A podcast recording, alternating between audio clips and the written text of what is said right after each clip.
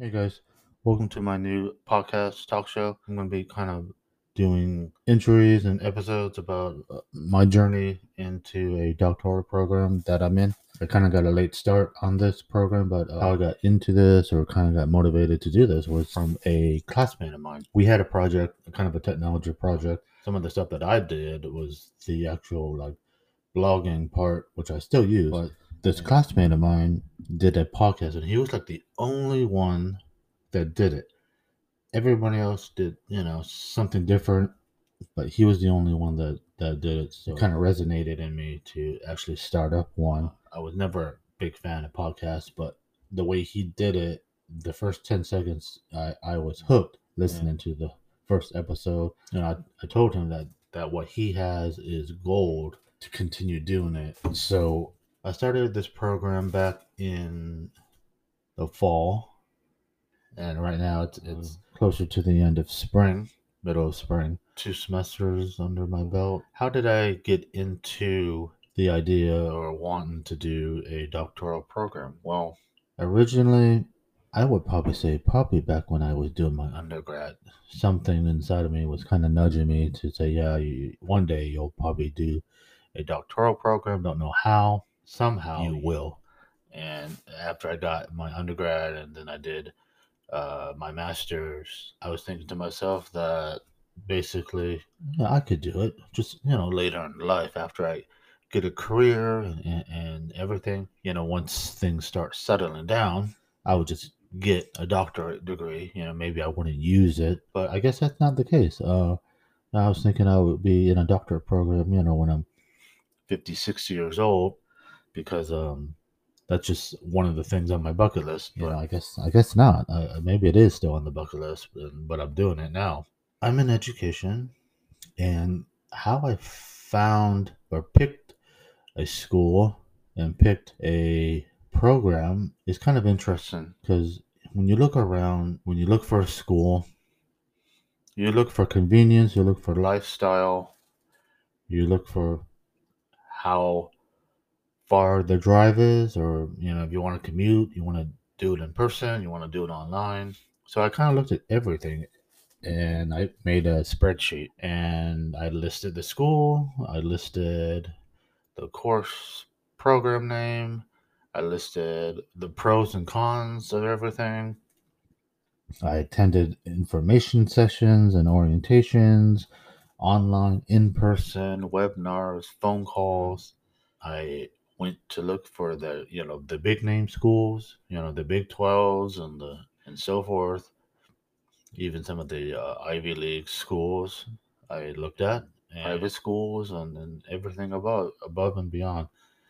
And so I, I developed a, a list. I started to realize that they all looked about the same, and it was very hard for me to to decide which one to do because basically they all had similar aspects to it. I was trying to eliminate a few. You know, I started with the price. There goes a lot of the private schools or the big name schools or so forth. But then I, I put it back on the list because you got to find a program that you like, you know? and, and that was the thing that I didn't know.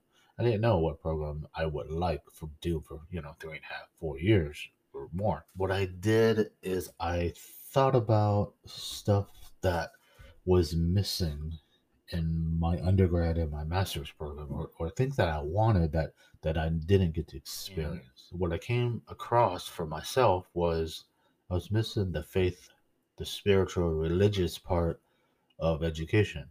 It's an odd thing because I never really thought of that and I never really wanted a little bit of a Bible study and, and so forth in, in, in my in my school. But that was one thing that was missing, you know. Uh, I started to look at schools that, that had a firm faith integrated in their in their system, you know.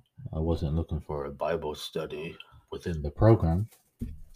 But, you know, a integrated and, and faith based and, and so forth school and there are a lot of them actually. I I, I thought there weren't going to be that many, and they were going to be super expensive. But when I started to look more and more, and, and actually talk to people about it, and the people that were in it, I I got I got this good feeling.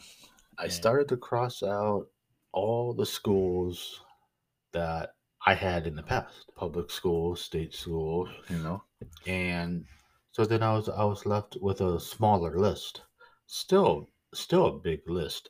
I was looking out of state. I was looking in state, and so forth and so forth. So I came across two schools. I decided to go with one school, which was Pepperdine University. But at, at the time, you know, I, I, felt like something was drawing in. So I, I went for it. And this was back in, I would say, 2018.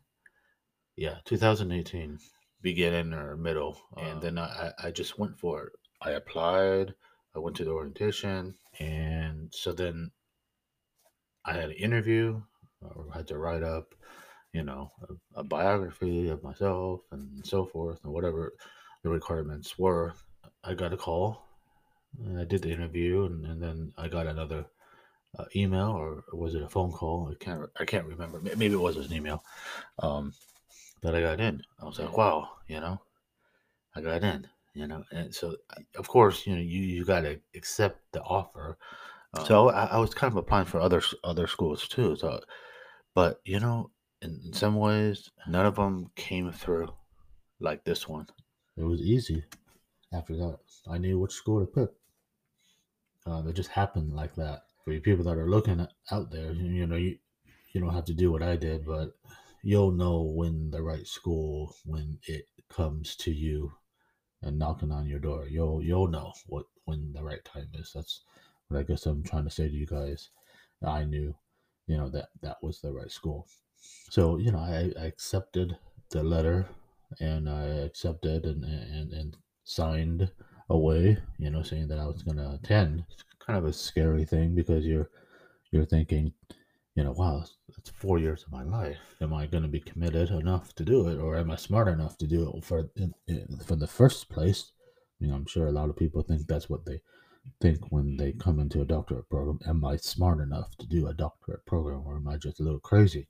and I think you're both. I think you have to be a little bit, little bit, a little bit smart and a little bit crazy. Probably more crazy than smart.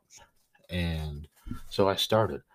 In so, the next episode, I'm going to be talking about uh, my first impressions of my first classes. Welcome to my channel or my podcast, should I say? And I will see you again. All right.